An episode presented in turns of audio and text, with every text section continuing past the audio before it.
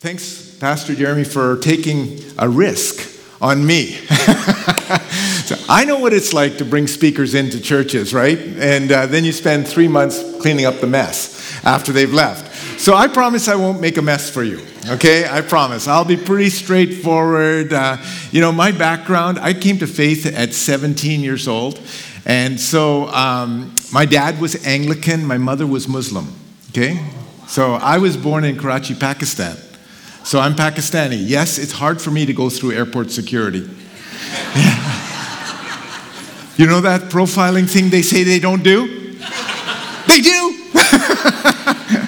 I stopped using my passport actually going through security because um, you know it says birthplace Karachi, Pakistan. Every time I use my now I'm a trusted traveler. Yes, I have a Nexus card. And so they, it's easier for me now to get through security. But before, when I used my passport, it was always, Sir, can we have a little interview with you on the side? Yes, you know. And because I have a weird sense of humor, you know, I'd, I'd make a joke about bombs or drugs. I've been checked for prostate cancer a lot. But was that a mess, Pastor? Right there. Are you wondering how I actually became district superintendent? I paid a lot of people off. No, it's nice to hear you laugh. It's fun to be in church, right? This is not a stuffy place. This is about a place we rejoice Jesus and we learn and we grow and we love each other. So it's fun to be in church. So let me dig right in. Today, I want to direct your attention to the book of Galatians. Galatians chapter 6. My text is actually in chapter 6, verse 7. It'll probably come up on the board somewhere. There it is. Uh, I want to talk about the law of sowing and reaping. Now, agriculture is not my strong suit. When we lived here in Summerland and pastored the church up there, um, we had a tree. We lived on Carlstrom Street, and we had a big tree in the background. And my wife, Brenda, has banned me from ever pruning a tree because I killed that puppy. You know, I got away on the saw and started lopping off branches and everything, and then suddenly it just became three sticks from the ground. And it probably never recovered. I, we should actually drive back there on our way home and see if that tree still lives. But um, I'm not an expert in horticulture. I'm not a, a great uh, gardener. Uh, when I get to, you know, to the, to the heavenly realm, I'm sure Jesus will say, hey, it's Russell. Get him away from the tree of life. if he starts pruning that puppy, we're all gone. You know, so I won't be anywhere near the tree of life. But, anyways, let me let me suggest to you that there is a text that Paul uses in this passage in Galatians that is key and fundamental to our character. Now, let me also suggest to you that Jesus is equally concerned about your character as he is your conduct. Both things must work in harmony together because we know that out of our character comes our conduct. Out of the abundance of our heart, the mouth speaks. Out of the, what we pack into our soul, our mind, our spirit, and our heart, our actions and our decisions are made. And so, what we're putting in to our soul and into our mind and into our heart matters, right? It really, really matters. If you're a young person or a senior here today, it matters what we put into our soul. So let me pick up the text Galatians 6, verse 7. Don't be misled. Some translations say, don't be fooled. Okay? God, remember that you can't ignore God and get away with it. Other translations say, God will not be mocked. You will always reap what you sow. Those who live only to satisfy their own sinful desires will harvest the consequences of decay and death. But those who live to please the Spirit will harvest everlasting life from the Spirit. So don't get tired of doing what is good. Don't get discouraged. How many of you have just felt so discouraged lately? Just throw up your hand, okay? You're not alone. Yeah. You know, COVID 19 hit us hard. There's all kinds of weirdness going on in our world today with violence and uh, political tension. And, you know, I mean, a Starbucks near our home, a guy gets stabbed to death in front of his child, you know? I'm thinking, I don't ever want Brenda going to Starbucks again. Like, that's why we got a latte machine. All right? and it saves all kinds of money. no, I'm kidding. Um, So don't get tired of doing what's good. Don't get discouraged and give up, for we will reap a harvest of blessing at the appropriate time. I've underlined that passage. Uh, whenever we have the opportunity, we should do good to everyone, especially to those of our Christian brothers and sisters. Don't get tired. Don't give up. Keep sowing in your own soul, in your own heart, in your own mind, the, the seed of the Spirit. Because out of the seed of the Spirit, a harvest of righteousness will grow. It takes time, so don't get weary in doing good. Now, the Bible talks about two kinds of personal harvests that we can experience in our lives, okay? And that is actually not found in the, in the chapter I'm reading, chapter 6. It's actually found in chapter 5. Okay, so if you're looking on your devices or if you have a hard copy of the Bible, flip back one chapter and look at chapter 5, and uh, particularly chapter 5, verse 17. We realize in this passage that the acts of the carnal nature can be sown into our lives, right? The acts of the carnal nature, all of us have a carnal nature. And if we sow seed unto that carnal nature, if we uh, water and fertilize and, and tend to, the, to the, the carnal nature, a, uh, a harvest of unrighteousness or carnality will begin to grow in our lives. That's what the Bible says in Galatians chapter 5. So, when you sow seeds of carnality, you will reap a harvest of these things. Okay, they're all listed there. They're not on my PowerPoint, but you can look at them when you get home immorality, impurity, debauchery, idolatry, witchcraft, hatred, discord, jealousy, rage, selfish ambition, envy, dissensions, factions, drunkenness, orgies, and the like. Okay, that's what Paul says. If you start sowing stuff in your life, in your heart, your soul, your mind, for the carnal nature, seeds of carnality, this is what you can expect will be growing in your conduct. Okay, all of those things I just listed off for you. That's the natural byproduct of sowing to that carnal nature. But Paul says the fruit of the Spirit is not like those acts of the carnal nature. He says if you start sowing seed unto the Spirit, which is in Galatians 6, you will expect to reap a harvest, a fruit of the Holy Spirit. What are those things? Well, he lists them off too. He says love, joy, peace, patience, kindness. Did you notice the acts? The, the, you know the. I'm struggling with that. Anybody else in the room struggling with patience? Okay, thank you. We have a support group for all of us back there after the service. Coffee, donuts, we'll put it all on, all right? I'm kidding. There's no support group. Okay? Patience. Lord, help me with that. Kindness, goodness, faithfulness, gentleness, self control.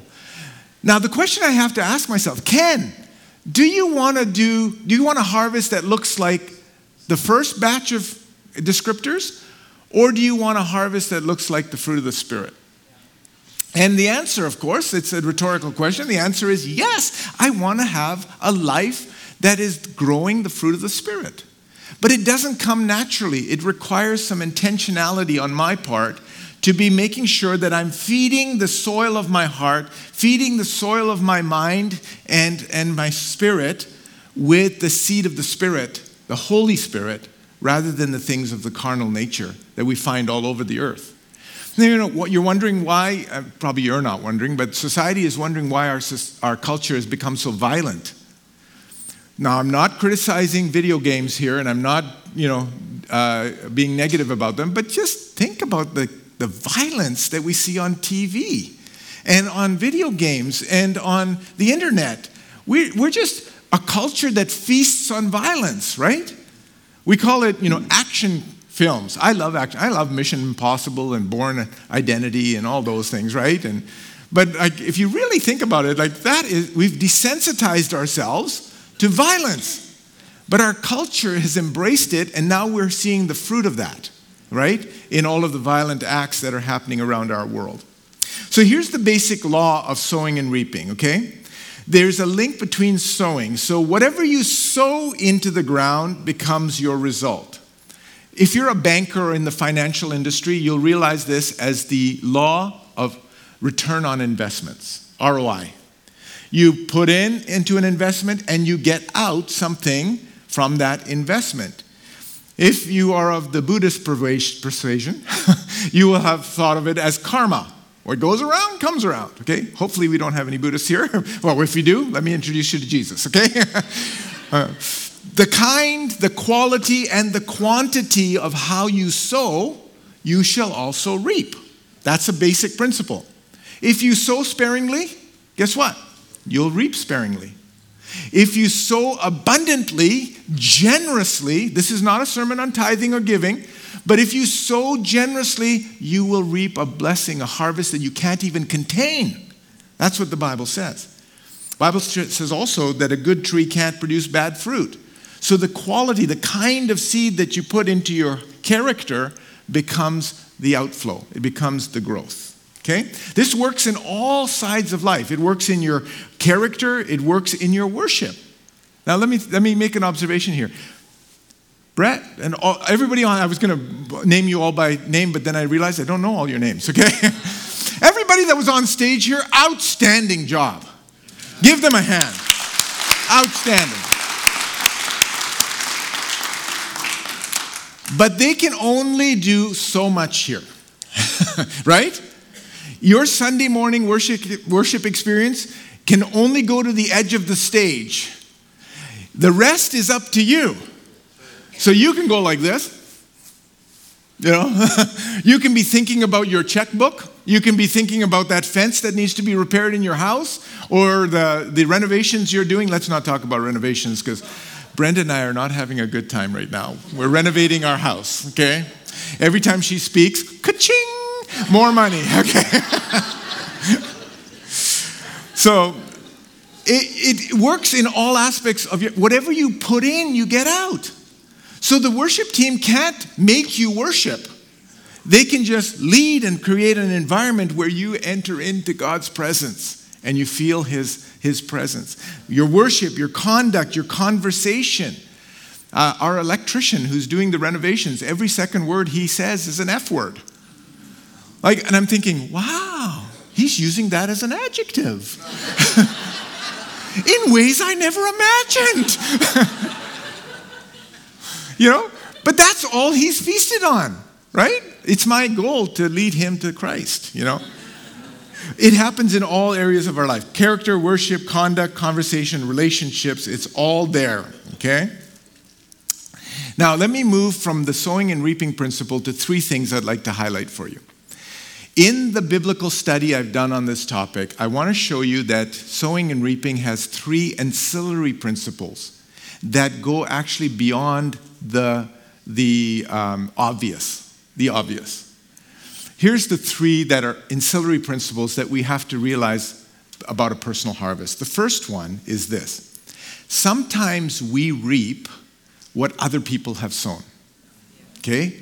And we have to recognize that, both in the positive sense and in the negative sense. In the positive sense, sometimes we benefit from other people's faithfulness. Let me show you that in Scripture. John 4 37. Thus the saying is true one sows, another reaps, is true. I sent you to reap what you have not worked for. Isn't that interesting? Kind of sounds contradictory to what I was saying earlier. But Paul, uh, John, in his gospel, actually is quoting Jesus here, and he's saying, I have sent you, I have sent people before you who have done the hard work of sowing, and you're reaping the benefits. Others have done the hard work, and you have reaped the benefits of their labor. Let me give you a living example of this. I've been pastoring for 30 plus years, 35. I have led so many people to Christ at the altars of my churches the, all the way through that I had nothing to do with eh, their discipleship. Someone else sowed into their lives. Someone else had the coffees with them. Someone else walked through tragedy with them and pain and suffering. And they said yes to Jesus because Ken led them in a prayer. Someone else did the hard work. I reap the harvest right there, right? Let me give you another example. I'm married to the most positive woman on the planet. Okay? It can be the worst circumstances, and, and I, I would be in the depths of despair, and Brenda goes, Well, let's look at the bright side. Shut up! There is no bright side. The sky is falling and everything's going to pot, you know? you're, you're getting an opinion of me right now, aren't you? She's the most positive person in my life. She sows into my life positivity. You know, my mother, she's four foot 11. She's in a wheelchair now. She's 95 years old. Okay, she's still alive. My dad's gone on to be with, the, with Jesus. But my mother, she's Pakistani. In her Pakistani accent, oh, Kenny, you're such a beautiful baby. she was right. One day you will be the prime minister. I'm not going to be the prime minister of Canada, okay? But she always encouraged me. You can do anything. Put your hand to, you'll be doing great. She cheered me on all my life. She has sown into my life things that I didn't work for, just positivity. Let me show it to you in the negative sense now. We can also reap what others have sown in the negative sense.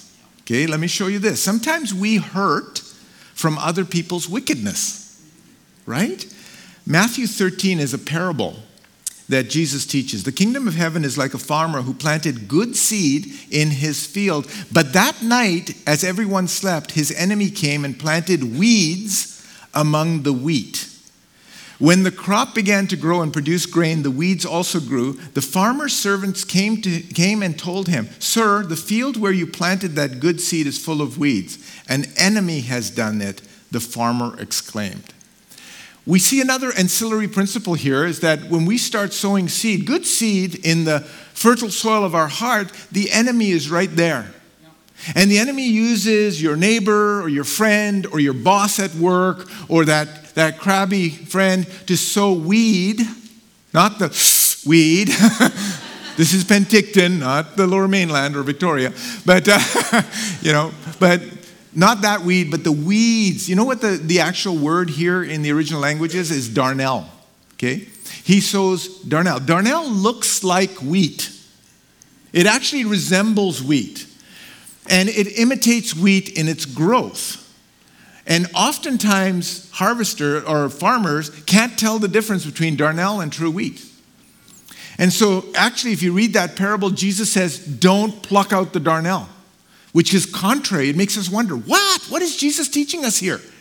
He's saying, don't go after the darnel, the weeds in your life, thinking that you have the wisdom and the discernment to take it out of your life or someone else's life. He says, I've got angels and harvesters who will do that at the end of all age. He says, I want you to tend the wheat and leave the darnel alone. I'll look after that. And what we Christians would term as sanctification is Christ's supernatural process of taking out the darnel in our lives. We're not to do it. How many times have I gone around trying to fix people? Have you, any of you tried to fix people? Have you tried to fix your spouse lately? It doesn't work, okay? Don't try and pluck darnel out of your spouse's life, okay? It's not gonna work. Instead, let Jesus do the work. Let the supernatural power of the Holy Spirit take the darnel, to, to take care of the darnel in people's life. Let me share a quick story. I was pastoring our church in Port Moody many years ago, 1991, I think it was. 1991, I was at Port Moody. Pastor Fricker is here. He used to, were you pastor there? Uh, just after I think I left, you were pastoring there. Anyways, I was pastoring there as the associate to Bill Gibson, and um, we were in the old building on St. John Street, and uh, my office was directly uh, from the staircase off the highway. I was sitting in my office one day, and this lady walked in, and she poked her, he- poked her head into my office and said, Can I speak to a pastor? And I said, Your lucky day. I'm a pastor. no, I didn't say that. I said, Hey, I'm a pastor. Can I help you? She came in, sat down. She had big dark glasses on. I could tell that she was a street worker, a sex worker. And uh, she uh, sat down. I said, Let's start by you telling me your name. And she said, Well, my name is Jenny with an I. I don't know why that was important to her, but it was important. I said, Okay, Jenny, uh, let's go on. And why don't you tell me your story? What's, what's happened in your life? And I'll tell you, friends, that moment, she began to unpack the most horrific story I've ever heard in ministry. She said, When I was 11 years old, my mom died. My dad was a drunk and a drug addict and a gambler. And he would often lock me up in the basement of our, our little bungalow home that had no windows, no light, no water, nothing. It was just studs and, and concrete. Lock me up in there for days without food and water. And then he would come home in a drunken and drug induced state. And oftentimes he would have friends who he would bring home. And at 11, from 11 to about 15 years old, he would beat me, he would um, torture me, and she rolled up her sleeve at that moment and showed me cigarette burns all the way up her arm. And he said, I was, she said, I was raped multiple times by men who had a gambling, my dad had a gambling debt with, and so he would just turn them loose on me. I said, Jenny, I just began to cry. It takes a lot for me to cry. And I, I started crying. I said, Jenny, Jenny, Jenny, the enemy has sown seeds of wickedness in your life. You have not done this. An enemy has done this.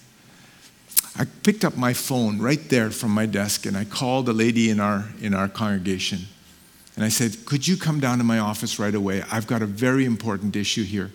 She left what she was doing, she came in, and I introduced her, the two of them.